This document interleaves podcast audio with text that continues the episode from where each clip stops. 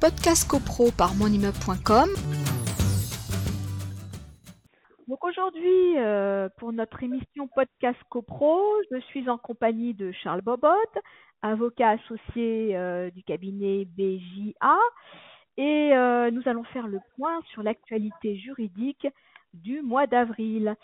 Alors, que s'est-il passé en matière de copropriété? Je pose la question à Charles Bobot. Bonjour Charles. Bonjour Isabelle. Euh, eh bien, euh, sur le mois en, copropriété, on est euh, toujours préoccupé d'abord par les finances des syndicats de copropriété, dont certaines sont obérées liées à la mise en œuvre du bouclier tarifaire. Oui, effectivement, j'ai moi-même noté qu'il y avait des, petits ajustements sur ce bouclier tarifaire. Alors, il faut distinguer le bouclier tarifaire pour le gaz et celui pour l'électricité. Mmh. Et, euh, euh, en fait, souvent les problèmes ils viennent avec un effet retard. Et celui de l'électricité, euh, justement, qui n'était pas pris en compte l'année dernière, eh bien là, lorsqu'on a les assemblées générales qui concernent l'approbation des comptes, eh bien on se rend compte des difficultés. C'est notamment le cas à la Seine-Saint-Denis, où pour une résidence renardière, il y avait plus de 259 000 euros. C'était ces résidences toutes électriques qui sont liées aux idées après choc pétrolier euh, de, de, faire fonctionner la copropriété voilà, avec un tout électrique. Et euh, dans toutes ces copropriétés qui sont euh, voilà, à quelques kilomètres de Paris, en Seine-Saint-Denis, eh bien, on a des véritables difficultés puisque on se rappelle que le bouclier tarifaire gaz est intervenu l'année dernière, mais électricité, c'est seulement depuis le début de cette année que les copropriétés peuvent en bénéficier. Alors justement, le gouvernement français a décidé de prolonger jusqu'en 2025 le bouclier tarifaire sur l'électricité. Mais par contre, euh, celui pour le gaz euh, ne sera pas prolongé. Ben, c'est des annonces à ce stade, donc avec beaucoup de prudence. Euh, là, aujourd'hui, ce qu'on a en, raison des décrets de fin d'année dernière, c'était un bouclier tarifaire sur le gaz qui était prévu jusqu'à la fin de l'année. Donc, a priori, on a de bonnes raisons de penser que vu que le cours du gaz il est revenu à des prix un peu plus euh, habituels, euh, même si ça reste quand même au-dessus de ce qui était euh, l'époque d'avant, euh, notamment la période Covid, euh, le, le, on a de bonnes raisons de penser qu'en 2024, on ne pourra pas bénéficier de ce quoi qu'il en coûte énergétique qui coûte de l'argent à l'État. Et, et donc, on a de bonnes raisons de penser qu'en fin 2024, ce sera fini pour le gaz. Et pour l'électricité, l'annonce, ce serait que pour ce serait fini en 2025. En tout cas, voilà, c'est des annonces ministérielles qui ont, eu lieu ce mois-ci. Il n'empêche que euh, voilà, les, charges euh, sont élevées et ça risque de, se maintenir puisqu'avec les effets euh, des plans pluriannuels de travaux et des DPE collectifs, on est également sur une période d'aggravation des charges de copropriété.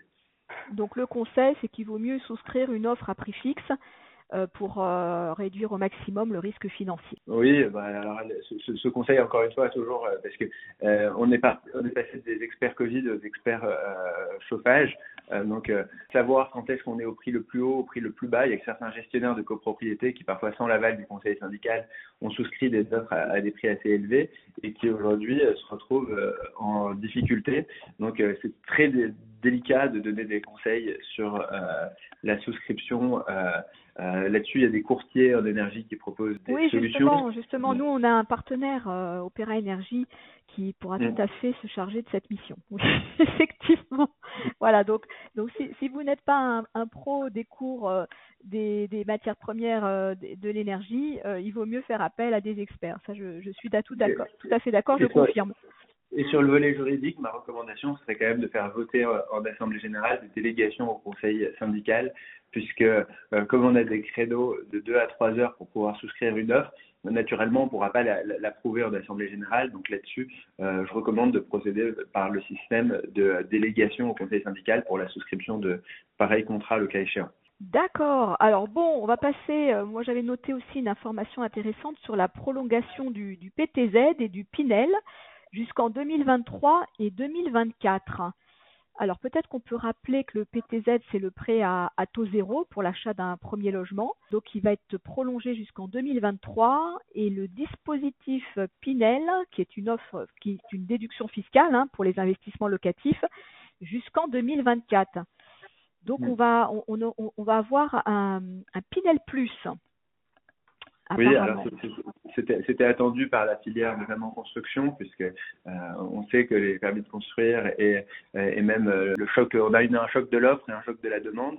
Donc euh, pour pouvoir renforcer l'offre, euh, de donner ces dispositifs aux, euh, acquéreurs dans des programmes neufs, eh bien cette prolongation était attendue. Donc voilà, sur ce mois d'avril, on disait qu'on se rattache au, au fil des actualités. Donc il y a cette actualité-là et il y en a une autre qui est une annonce, une annonce importante, c'est celle d'une prochaine réforme du droit de la copropriété. Alors on pensait qu'on était un petit peu, voilà, depuis 2014, euh, la loi Elan, la loi euh, 3DS, euh, les lois climat et résilience, Les ordonnances de 2019, oui, bien sûr. l'ordonnance de 2019, et puis il y, en a, il y a une autre ordonnance qui doit, être prise pour adopter un code de la copropriété. Mais à côté de ça, euh, voilà, il y a cette réforme qui a été annoncée euh, euh, par le ministre du Logement, qui aurait deux ambitions. D'une part, concernant ces copropriétés qui seraient jugées trop complexes, et notamment les copropriétés dégradées, mais également pour mettre en œuvre les dispositifs de rénovation énergétique, puisque le temps long de la copropriété n'est pas celui de la commande publique qui serait un peu plus rapide, eh bien, ils envisagent de faire des mécanismes pour alléger, faciliter, mais qui prennent en compte les contraintes liées euh, aux euh, bâtiments dits patrimoniaux, donc avec un label de Un performance, label de performance énergétique sur pour les, les, perform- les bâtiments sur- sur les patrimoniaux. patrimoniaux, Oui. euh, puisque euh, les contraintes architecturales ne sont pas forcément les mêmes partout et, et donc adapter véritablement le, les dispositifs en fonction. Euh, donc euh, voilà, cette annonce, elle est à la fois euh, euh, peut-être un bon signe si jamais il y, y a des aménagements, des prises en compte de certaines situations particulières, qu'on soit en petite ou en grande copropriété, qu'on soit dans une copropriété dégradée ou in bonis, qu'on soit dans une copropriété dans laquelle des efforts euh, ont déjà été faits en matière de rénovation énergétique ou pas, eh bien euh, d'avoir des dispositifs qui, se, qui, qui, qui traitent mieux euh, euh, la situation, mais pour ça, euh, il faudrait qu'il y ait une véritable étude d'impact, puisque le problème c'est que depuis des années, on a des lois qui viennent et qui, plutôt que de réformer la copropriété, véritablement la déforment euh, et euh, affectent la sécurité juridique. Euh, alors l'étude d'impact, elle serait peut-être possible, d'autant qu'on a de plus en plus de données aujourd'hui, et grâce au registre d'immatriculation et aux mises à jour des, euh, de, de- ce registre euh, par euh, tous les syndics qui prennent le temps d'actualiser des données.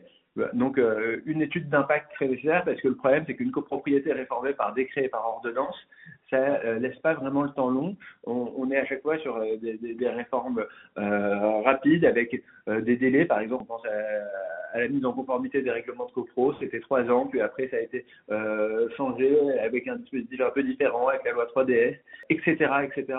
Donc là, les gestionnaires de copropriété aimeraient bien ne pas avoir tous les deux ans euh, des nouvelles lois qui euh, euh, qui soient pas forcées, qui soient mal pensées. Mais oui, d'accord. Donc effectivement, donc à suivre aussi et à voir si si ça va peut-être viser certains types de, copropriétés ou ou plutôt des actions pour la rénovation. Donc à suivre. Alors après, on a eu on a eu peut-être une petite veille juridique aussi sur sur, sur des jurisprudences. J'ai noté Oui. la, la session de partie commune spéciale. Oui, euh, euh, c'est encore un sujet qui donne du fil à retordre, notamment depuis l'arrêt du 20 juin 2022 et l'ordonnance dont vous avez parlé du 30 octobre 2019. 19. Euh, on, on, on avait des difficultés parce que avant, quand on, cédait un bout de couloir, eh bien, euh, il pouvait y avoir une résolution qui n'allait pas forcément définir les tantièmes, la superficie carrée. On, allait prévoir dans une résolution la cession de ce bout de couloir parce que ça arrangeait bien le copropriétaire et en une résolution, c'était acté. Il y a eu pas mal de contestations, de décisions d'Assemblée générale et cet arrêt du 20 juin 2022, euh, qui a été commenté notamment euh, par Jacques Lafont, qui nous donne un petit peu, et là-dessus, on, en a fait un article, c'est l'article de Maître Marion Valette, qui indique la marche à suivre. Donc, euh, co- comment est-ce qu'on fait concrètement Comment on procède à la création du lot, aux actes préparatoires, à un projet de modificatif du règlement de copro, plus à un projet d'acte de vente euh, comme, quels sont les copropriétaires qui prennent part au vote, à qui euh, bénéficie euh, le prix de cession qui est réparti entre quels copropriétaires, comment, euh, euh, comment sont, préparées ces résolutions? Là-dessus, on a prévu des modèles de résolution qu'on a offerts aux lecteurs. Et, de cette manière-là, tant le copropriétaire que les gestionnaires de copropriété qui le souhaitent auront véritablement toute la marche à suivre au terme de cet article qui donne le protocole, on va dire, le déroulé de la cession d'une partie commune spéciale. Bon, bah ça c'est très appréciable effectivement parce que c'est des, des sujets euh, assez courants en copropriété et, euh, et donc il vaut mieux éviter euh, bah, d'avoir des, procédures par la suite hein, sur des voilà des décisions qui auraient été prises en assemblée générale et, pas assez pas assez réfléchies. Donc effectivement, alors après on a on a la prescription euh, décennale qui sera euh, révolue le 24 novembre 2023 à minuit exactement donc c'est très précis j'adore euh, donc alors ça peut peut-être un, peu rappeler cette cette cette histoire de de, prescription et l'ancien délai le nouveau délai donc ça date de la, la loi Elan je crois. Hein. Oui, auparavant, en copropriété, on avait un délai qui était plus long qu'en droit commun. Le droit commun, c'était un délai de 5 ans, tandis qu'en copropriété, on avait un, délai de prescription de 10 ans pour agir en justice. Vous savez, la prescription, c'est bah, via l'écoulement du temps euh, pour assurer la paix sociale. Au bout d'un moment, on dit on ne pourra plus agir en justice puisque euh, le, trop de temps sera passé depuis. Donc, euh, ça, faisait la, bonne affaire du copropriétaire qui payait pas ses charges pendant plus de 10 ans, on ne pouvait pas revenir vers lui. Ça faisait la bonne affaire du, copropriétaire qui, euh, euh, avait fait des travaux sans autorisation, mais quand même 10 ans, c'est long. donc, la loi Elan elle a harmonisé le délai avec le délai du droit commun, qui est de 5 ans. Donc maintenant, on doit agir encore plus vite, euh, puisque la prescription sera active au bout de 5 ans. Donc, euh, pour le copropriétaire qui avait une, euh, cave, une place de parking, donc c'est parfois des, trimestres à moins de 200 euros. On ne voulait pas faire une procédure judiciaire avant d'atteindre un certain montant. Mais là, le risque, c'est que si jamais on attend trop, eh bien, la somme, deviendra irrecouvrable puisque la prescription viendra frapper. Alors, euh, donc on a ce délai qui est désormais de 5 ans. Il y, avait, il y a un dispositif avec un calcul à faire de droit transitoire, qui, parce qu'on n'est pas passé de 5 ans, euh, de 10 ans à 5 ans immédiatement. Il y, a, il, y un calcul à réaliser pour voir dans quelle euh, étape on est, parce que on se réfère à, à la date du 23 novembre de, de la loi Elan 2018, et, à partir ce qu'on retient comme date, sans rentrer dans le détail précis des calculs, c'est qu'à partir du 24 novembre 2023, il n'y aura plus aucune exception. Ce sera systématiquement ce délai de 5 ans qu'il faudra retenir. Donc agir rapidement dans les cas où on est encore parti dans le bénéfice de l'ancien euh, délai. D'accord. Donc ça, ça concerne les actions personnelles entre copropriétaires ou entre un copropriétaire et le syndicat. Euh, maintenant, il y a des actions aussi euh, qui sont relatives à la propriété des parties privatives ou des parties communes. Et celles-là, elles se prescrivent toujours dans un délai de 30 ans, il me semble. Oui, euh, c'est sur les parties communes, parce que là, c'est un droit réel. Oui, droit réel, action réelle, voilà. Mhm. Donc, si, donc, si par exemple on a incorporé bah, le, bout de couloir dont je vous parlais tout à l'heure, eh bien, si ce bout de couloir c'est une, partie commune, eh bien, le délai sera toujours de 30 ans après, il y a des aménagements que les avocats euh, utilisent souvent, c'est savoir à compter de la découverte, ce qui peut mhm. nous permettre, le cas échéant, de retarder euh, la période de prescription. D'accord. Alors, euh, juste une petite information sur l'eau, parce que bon, on, en avait déjà parlé, en tout cas sur, sur monimmeuble.com, mais on peut, on peut en reparler aussi parce qu'apparemment, euh, c'est quand même un c'est quand même un poste de dépense important pour les copropriétés puisque euh, ça représente l'eau potable ça représente une part de 15 à 20% des charges individuelles. Et ça je le savais pas. Et donc euh, donc aujourd'hui c'est le syndic qui, reçoit la, facture globale d'eau de, l'immeuble. Donc c'est lui qui est chargé de, la répartition de la facture entre les copropriétaires. Donc que, dit cette cette information sur l'eau? Bah, cette information sur l'eau, elle, doit figurer au moins une fois, elle doit être notifiée au moins une fois par an par le syndic qui reçoit la facture au nom du syndicat des copropriétaires sur euh, euh, donc il peut la notifier, donc ça peut être dans le cadre d'une résolution d'assemblée générale qui joignerait la facture d'eau et la note d'information sur sa qualité, sur la qualité de l'eau. Mais ça pourrait également être une notification qui serait indiquée dans, euh, dans la résolution d'information et euh, la facture et la, et la, note pourraient, être, pourraient figurer dans l'extranet. C'est une autre solution pratique que pas mal de gestionnaires de copropriété utilisent. D'accord, donc euh, c'est une mesure qui découle des, dispositions de la dir- directive européenne du 16 décembre 2020, dite directive eau potable. Donc c'est pour protéger la santé humaine contre les risques de contamination des eaux potables. Et donc s'il y a une transposition de cette directive à travers l'ordonnance du 22 décembre 2022 dans le cadre de son plan d'action national pour la transition écologique. Donc si on se demande d'où ça vient, eh ben ça vient d'une directive européenne. Et, euh, Euh, et, oui. et- et en application de cette directive, il y a également voilà, parfois des décrets, des arrêtés en fonction des, des, des, des, communes. euh, qui, là, par exemple, compte tenu de la sécheresse dans les Yvelines, on, on, on- on peut voir qu'il y a des usages qui peuvent faire l'objet de sévères restrictions. Des usages, par exemple, liés à, la mise en œuvre de, à, à l'uti- à- au traitement de l'eau dans les piscines ou, ou à son utilisation euh, pour euh, à des fins euh, pour arroser la, végétation, etc. Donc il y a, au-delà de cette de cette information sur la qualité de l'eau, il y a également des, des- traitements locaux qui peuvent être, mis en œuvre et donc il y, a, également ces réglementations qui sont à surveiller de près. D'accord. Donc alors j'ai noté aussi alors une une information là sur le sur la- le, une question en fait c'est le syndic peut-il intervenir dans les parties privatives d'un logement en copropriété? Euh, donc euh, donc on a une on a une, on a une réponse intéressante. Mm. Euh, Bah, le, le- oui. le- principe, c'est que le syndic ne peut pas intervenir, parce qu'il intervient dans les parties communes. Euh, euh, il, y a, naturellement toujours en droit de la copropriété particulièrement des exceptions, puisque euh, si dans la partie privative il y a des désordres euh, qui euh, vont venir porter atteinte à la jouissance des euh, parties communes, eh bien euh, il y a des possibilités de contraindre le copropriétaire, euh, c'est toutes les actions qui se font sur le fondement de l'article 9 de la loi du 18 juillet 65, le copropriétaire à ouvrir, à ouvrir chez lui, euh, le cas échéant sur requête, autorisation du juge, les serruriers, les forces de l'ordre.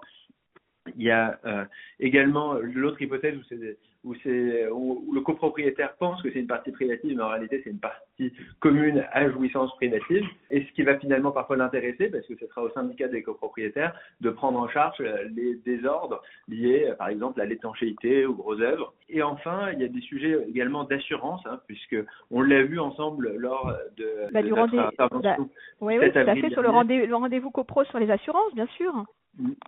Euh, et, et en fonction euh, des cas, euh, du dégât des eaux, de l'incendie, voir comment est-ce que euh, c'est parfois l'assur- l'assurance euh, de l'immeuble, la multirisque immeuble, parfois euh, l'assurance euh, L'habitation individuelle. aussi, euh, voilà, souscrite par le Habitation. propriétaire. Oui, oui, tout à fait.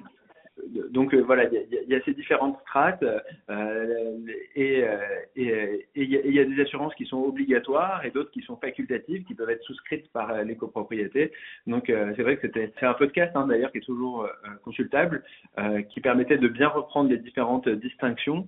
Et également, on avait fait un point sur les problématiques des ce qu'on appelait avant les périls imminents, aujourd'hui les mises en sécurité et les différentes mesures à prendre dans ce genre de situation. Alors pour pour conclure peut-être euh, euh, la procédure judiciaire en copropriété qui paye les frais de justice et euh, les charges relatives à ces procédures. Alors, on aurait envie de faire payer le copropriétaire débiteur puisque c'est lui qui met la copropriété en difficulté. Et là-dessus, l'article 10-1 de la loi du 18 65 euh, va dans ce sens puisqu'elle prévoit que tous les frais qui sont nécessaires pour le recouvrement des charges de copropriété sont imputables sur le compte individuel du copropriétaire. Alors attention, ça ne peut pas non plus comprendre les frais de procédure judiciaire, euh, puisque euh, ces derniers seront euh, imputés sur le compte de la copropriété jusqu'au jour où le juge prononcera euh, au titre de l'article 700 des frais, des dépenses, pour voir s'il les fait porter sur le compte individuel du copropriétaire également. Donc euh, voilà, euh, pour schématiser, on, peut, on, pour- on pourrait dire que la phase amiable serait sur le compte individuel du copropriétaire et la phase judiciaire serait sur le compte de la copropriété dans l'attente de. Je voulais aussi revenir sur euh, les événements qui interviennent ce mois-ci. parce qu'il y a des événements intéressants qui, interviennent en mai. Il va y avoir le 4 mai, c'est possible de s'inscrire à un événement sur la transformation des métiers euh, et du métier notamment de syndic de copropriété avec des intervenants de grande qualité. C'est possible de le regarder en podcast. Je vous enverrai le lien. Il y a le 11 mai une conférence sur les, mobilités douces avec le club copropriété qui est lié au salon de la copropriété de Paris. Et on a également le 24 et le 25 mai le salon, le tout premier salon de la copropriété qui interviendra à Toulouse, euh, sur lequel euh, on intervient sur plusieurs formations sur la super procédure de recouvrement et sur les actualités législatives. Euh, donc voilà, premier grand salon qui intervient à Toulouse et c'est inédit, c'est la première fois. Oui, effectivement, et nous-mêmes, nous sommes partenaires de ce salon, partenaires médias, et nous serons également avec l'équipe de mon immeuble présents sur place. Donc, pour tous ceux qui, pour tous les copropriétaires euh, qui sont dans la région, ben surtout euh, profitez-en parce que c'est une effectivement c'est une, une, une édition inédite et, euh, et j'espère vraiment que ça sera une belle réussite. en tout cas, on aura toute l'occasion d'en reparler par la suite. Bon, on aura le plaisir de s'y retrouver. et on a le, exactement, exactement. On passera toujours ensemble, Charles. Chouette. bon, ben merci euh, synthèse, on va dire, de tout ce qui s'est passé au mois d'avril, parce que bon, ben nous, on, on, prend que les, les, les, faits majeurs et, et ce qui nous, ce qui nous paraît le, le, le plus intéressant pour nous, nos éditeurs et, et, lecteurs, nos auditeurs et lecteurs, mais euh, c'est vrai qu'il y a toujours plein plein de choses que vous pouvez aussi retrouver, que ce soit sur le site du, cabinet euh, ou sur euh, ou dans les pages de monimmeuble.com. Donc n'hésitez pas à consulter nos différents supports et, et on se retrouve le mois prochain pour, pour le même exercice et cette fois cette fois-ci on fera on fera le bilan du mois de mai. Voilà. C'est tout pour aujourd'hui. Au revoir Charles. Au revoir Charles Bobot. Au revoir Isabelle, merci beaucoup et, et, à, très bientôt et on se retrouve le mois prochain. Exactement, on se retrouve le mois prochain. À bientôt. Podcast CoPro par monimmeuble.com